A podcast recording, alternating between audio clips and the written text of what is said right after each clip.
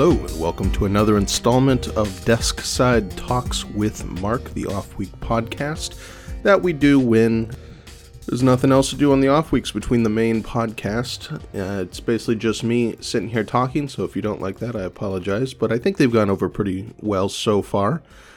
Today, I'm going to be talking about a fairly serious issue I learned about in the last week uh, within the world of board game reviewers. I apologize in advance if I get a little bit upset because it's upsetting to me. And I apologize in advance also if you don't understand why it's upsetting. But I think this is something that needs to be talked about, and I figured I'll be the one to talk about it. Before we get into serious mode, though, I would like to point out that if you're in the Boston area and want to play games with me, Orion, Matt, and uh, the other people from the Thoughtful Gamer podcast, we will be at Knight Moves tomorrow evening, starting at about 6.30 in Somerville. So that's the Knight Moves in Somerville, not the one in where's the other one in Brighton? Maybe I don't remember. One up in Somerville, and we're just going to be playing some games. I'm going to read some rule books later today to try to pre-learn a couple of games that we've been interested in playing, but we're up for anything, and we'll see if uh, if anyone shows up to play with us. If not, we'll still have a good time. I think I'm going to do a meetup like this maybe once a month. I'm not sure. We'll do it every couple of weeks or every few weeks at a minimum, but I'm not sure what I'm going to do. I would like to meet some of the fans of the Thoughtful Gamer in the area. Uh, I think that'd be really fun. And uh, play some games with them. Maybe sometimes we'll be at Knight Moves. Uh, sometimes I might be here at the apartment. We've got a pretty decently sized apartment here. It can host people. Plus, I like to cook for people. So maybe I think I still want to do some kind of big uh, thoughtful gamer game day on a Saturday or something here at the apartment. Make a bunch of hors d'oeuvres, and we have two large tables we can play large games on, and a third coffee table we could play something small on. So I, I have the ability to host a decent number of people, and I know there are fans in the area. It's just a matter of uh, organizing it and hoping people show up. But anyway, if you're in the area tomorrow, nothing to do tomorrow night, come up to Somerville to Knight Moves, and I will see you there. I think it'll be really fun. But now let's get uh, a little bit more serious. I learned about this last week on Twitter where uh, I can't remember his name, but the guy behind uh, Meeple Like Us or Meeples Like Us, I think, the accessibility website, which is excellent if you haven't been to it. Uh, Google it. I think it's a .uk website, but it, he goes through, he does reviews, but he also mostly goes through and does accessibility breakdowns of different games. So, how good they are for people with color blindness or with other visual impairments or, or physical impairments. It goes through everything you can possibly think of for, for a whole bunch of games. So, it's a really valuable service and done excellently. I highly recommend that site, particularly if you are colorblind or, or something like that and uh, want to know information about these games. I think it's basically the only the only resource out there of this kind. And I'm glad it's done really well like that. Anyway, I learned from Twitter, uh, from the guy who runs that, that first of all, that there's apparently a board game reviewers Facebook group, which I wasn't aware of because I'm horrible at navigating social media, but also that there was a discussion on there of how much people should charge or how much people are charging for reviews. And that piqued my interest because immediately, because I'm like, wait a minute, people are charging for reviews, and I don't mean like advertisement or doing like the Dice Tower does, like a Kickstarter for you know the people who consume the reviews or consume you know watch the videos, but actually charging from the creators, the publishers, to do reviews. And immediately alarm bells went off in my mind because I'm like, wait a minute, that's just wrong. You can't do that. That's first of all, just a horrible violation of standard journalistic ethics, but also just a conflict of interest. Like it's an inherent conflict of interest that makes the entire review impartial. So that's what I'm going to be talking about. And I looked up, I, I got myself into this this Facebook group, and which I guess is the bright side of all of this is that I now have a bit more connections on social media. Again, I'm horrible at this, and it really annoys me. But I saw the discussion, and I want to go over a lot of the talking points on that discussion. It was a pretty long Facebook comment, you know, post. It, remained very civil and it was good. You know, as as like you find in most board game circles, people are very friendly and not, you know, they're not horrible people. I think in this case they're misguided. And one thing I'm going to say up front is that I'm not going to talk about any particular people or websites here. First of all, because I don't want I, w- I want the arguments and what I'm saying to stand on their own, and I don't want any names to be dragged into this. And also because I just don't know enough information. I don't know who is necessarily charging for for criticism, um, for reviews. Um, I heard some names in the discussion, but I, I haven't verified them, and I'm not going to call someone's name out unless I'm 100% certain. And even then, I don't know if I'm going to call names. I don't know if that's my place or if it's the place of the people who are gaining from or who are who are consumers of their reviews uh, to call that out. Anyway, I want to sidestep that entirely, mostly because I want the arguments to stand on their own. And I think this is an, this is an incredibly important thing, particularly in the internet age, where we tie argumentation to the person so much that it becomes harmful. Like you've seen internet discussions that just devolve into ad hominem attacks all the time. And I think it's incredibly important for us to practice the the skill of being able to look at arguments themselves rather than look at them uh, in relation to the person or, or exclusively look at the person making those arguments. I think the arguments, once they exist, they do exist within the context of the person saying them, and that can help us understand the argument, but it doesn't change the argument. The argument itself exists the same regardless of who said it. In other words, the person who says the argumentation may lend us some contextual help in understanding the argument, but the argument has existed, or the argument exists the same way, regardless of your knowledge of the person who says it. It's just whether or not you're interpreting it correctly. And I think my argumentation here can be interpreted clearly, I hope. And so I'm not going to drag any names to it. Let's start with some kind of baseline clarification of what I'm going to be talking about here. When I hear that people are charging for reviews. What I'm talking about is people who are charging publishers or creators of the game to do a critical piece on that game. When I say critical, I don't mean negative. I mean I mean critical, like they're they're examining the merits of the game. What I am not talking about is previews, like just showing what the game looks like and explaining the kind of the general concepts behind the game or a bit of the rules.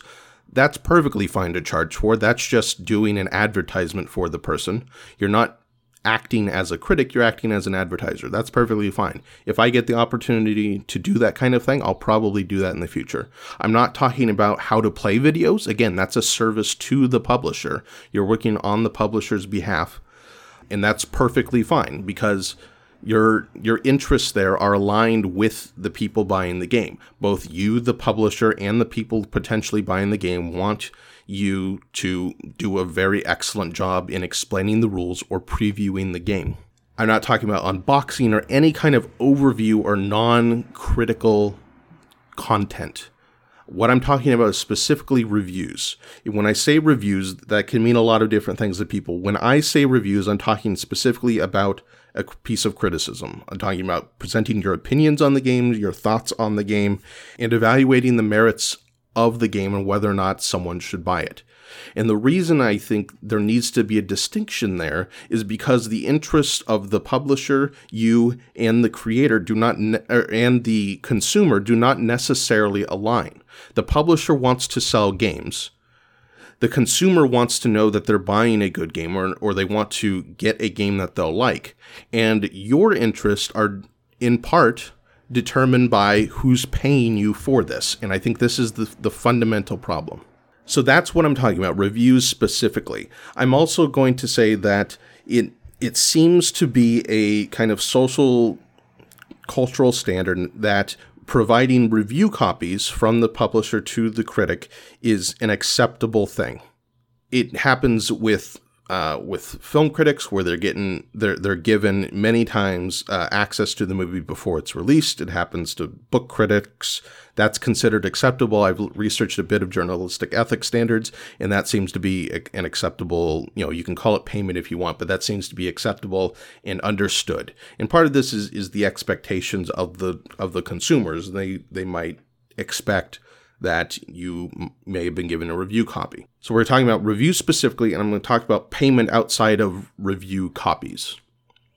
Now, I looked through the, the, discussion on the Facebook group, and there was some interesting argumentation for charging for reviews from the from the publisher or creator. And first of all, the, the weird thing about this is that at first the discussion, everyone seems like it's a normal thing. Like it didn't even it, it seemed to not even register that this could be something controversial.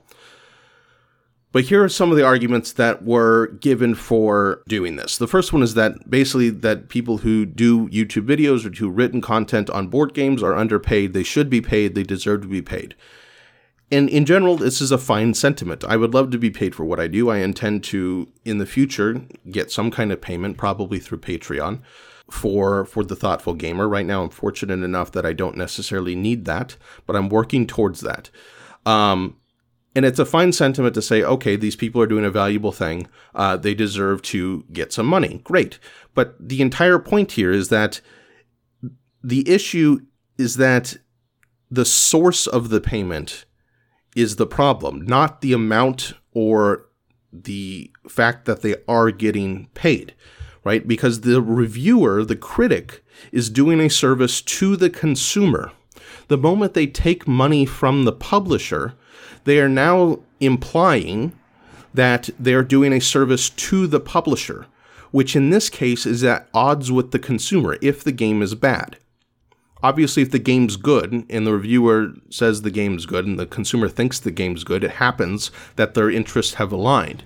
But it's not necessarily so, and that's the point. The point is that the source of the payment is the problem, not the fact that they are or are not getting paid.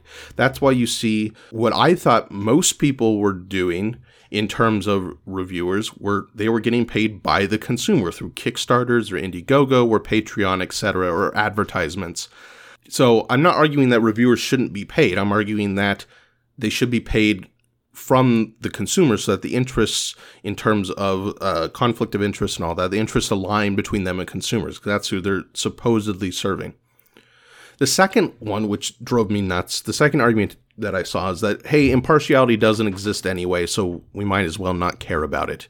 First of all, I think that's an incredibly cynical way to live your life to just say, well, there's no impartiality, so do whatever you want. And I'm known as a pretty cynical person, and even that's over the line for me. But the implication in that argument is that, okay, everyone has their own board game preferences and their own board game tastes, so it doesn't matter if we enter money into the equation. But I think there's a very hard distinction between personal tastes and outside monetary influence. Obviously, the impartiality does exist in that, for instance, I am pretty hard pressed to find a small party game where I take that card game that I like, but I tend to like bigger, more thematic games. That's fine, but that's something that I've expressed and people know about. That's taste.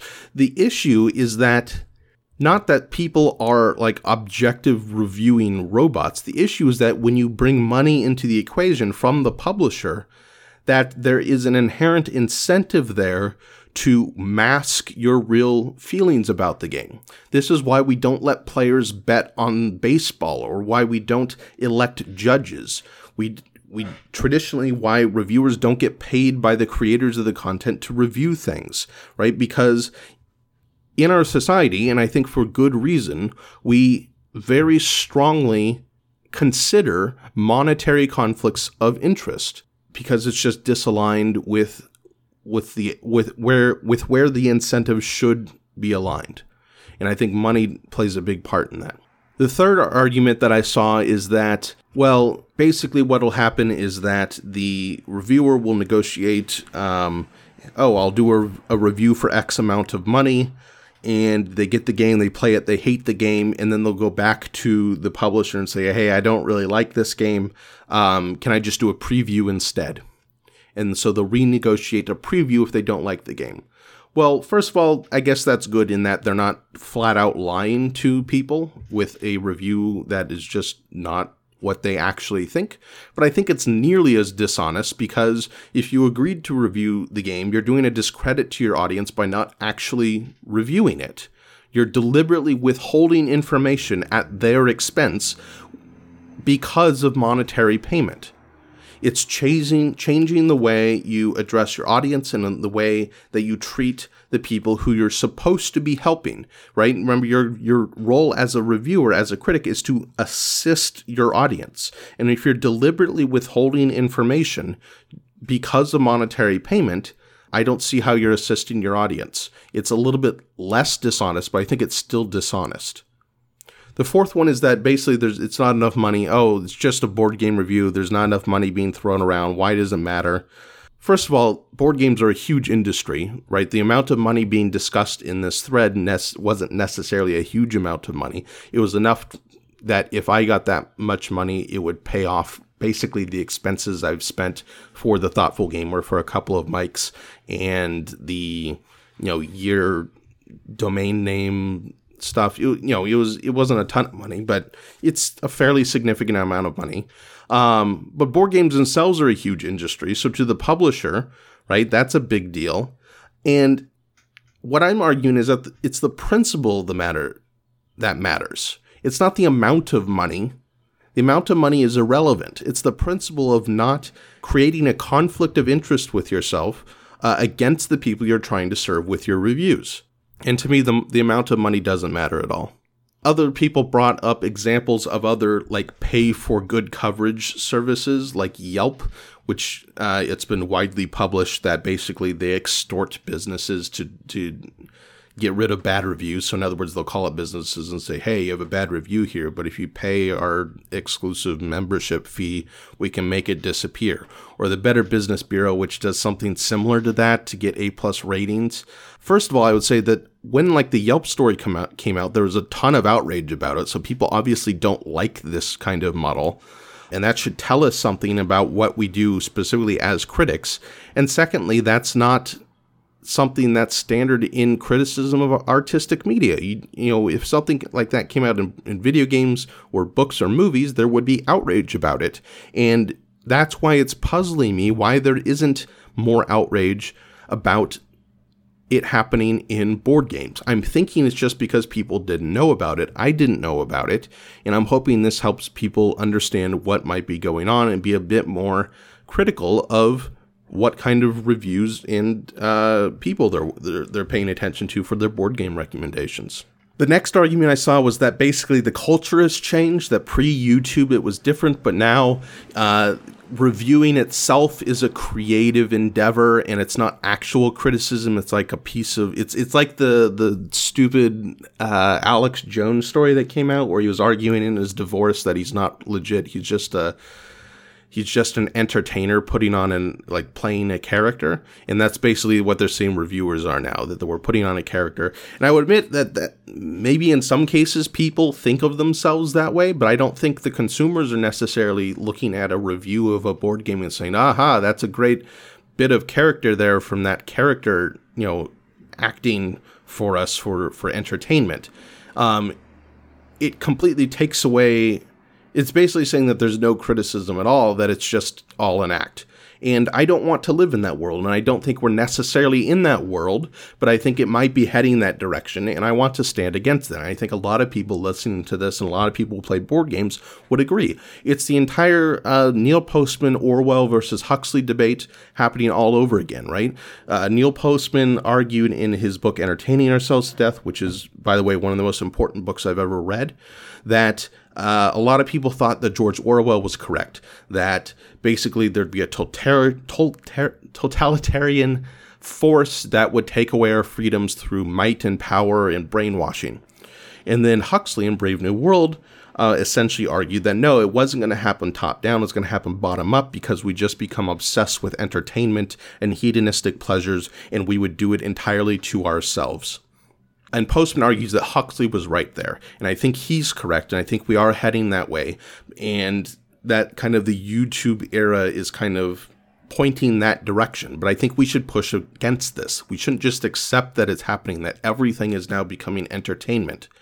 We should push back against this and say, hey, we want actual reviews of board games rather than reviews disguised as advertisements. Or, excuse me, advertisements disguised as reviews. And then the final argument I saw was basically that everyone knows this is happening. Uh, everyone knows that that reviewers, especially on YouTube, are just part of the marketing cycle for publishers and they're not the critical thought pieces, and that's fine. And I think a lot of people would be shocked to hear that. Um, and if it's so obvious and people all know about it, why not put disclaimers all over the place? I see very few disclaimers about monetary payment in in board game stuff. Um, and if it's so obvious, it doesn't hurt to put disclaimers. But the fact that there aren't a lot of disclaimers makes me wonder the intentions of, of some of these people. And honestly, this this response I saw made me the most upset because it simultaneously downplays the importance of good criticism to the consumer and tries to just wipe away any kind of indiscretion with, well, everyone knows the system is rotten. Right? It's not arguing against the rottenness of the system. It's saying, well, it is that way and everyone knows it, so whatever. Well, I'm saying we should fix it. I'm saying this should not be the standard for board game reviewers, and that we should put pressure on people to, you know, to put disclaimers up and to show that they aren't taking monetary payment for reviews. So, what's my solution here? What do I think the ideal situation is? I think there are three main things that need to happen for any given reviewer. First, that we need to clearly bifurcate and make distinct the difference between reviews and then previews, how to play, unboxing, etc., etc.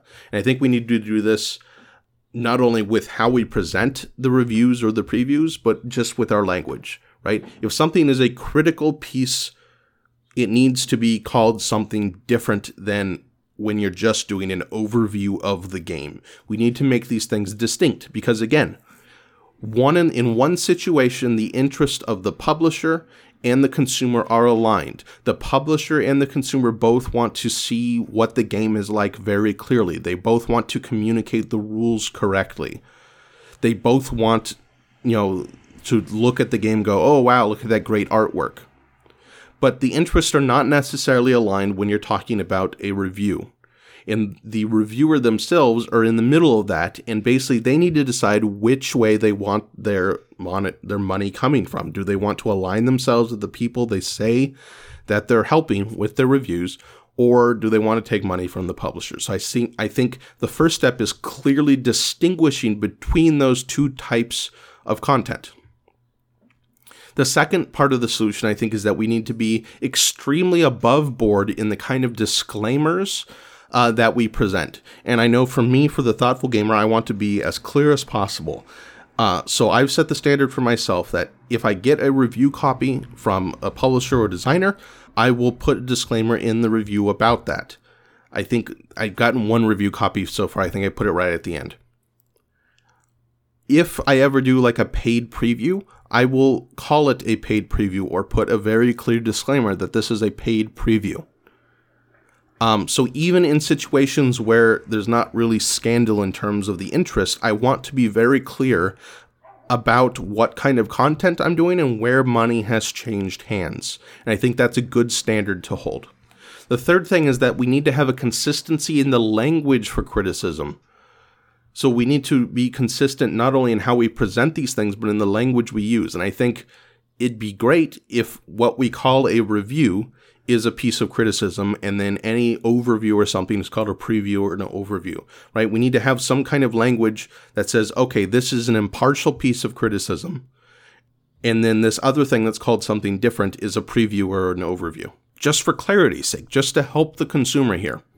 Because a lot of what I saw in this in this Facebook comment thread and in other places on Twitter where people are discussing this is that people use the word review for all sorts of things, for the entire gamut of of previews and how to play and everything because it's reviewing the game. Okay, fine. I don't care what it's called. I think it's easy because like a movie review is a movie review. Um, and then like a spoiler discussion is something like review is used for this purpose in other media. So I think it'd be great if it was retained for board games, but it doesn't necessarily have to be. We could call it criticism, we could call it something else. I don't know. But there needs to be some kind of d- delineation and consistency in the language that we're using so that people know when there's an actual piece of impartial criticism and when you're doing basically a bit of advertising for the publisher. Those are the three steps for the solution I think that need to happen. I'm certainly welcome for more ideas in how to do this, and I hope that you, as people who listen to the Thoughtful Gamer, hold me to this high standard. I don't want to dip below this. I think it's incredibly important and I think we should put some social pressure in the board game community for this kind of thing to be the standard. We need to make it very clear what is impartial and what is not when it comes to reviews. And we need to try to stamp out through just basic social pressure and changing who we listen to and who we watch. Uh, we need to stamp out this pay for review model as soon as possible become before it becomes more rampant. We need to make sure reviewers are, are independent and impartial.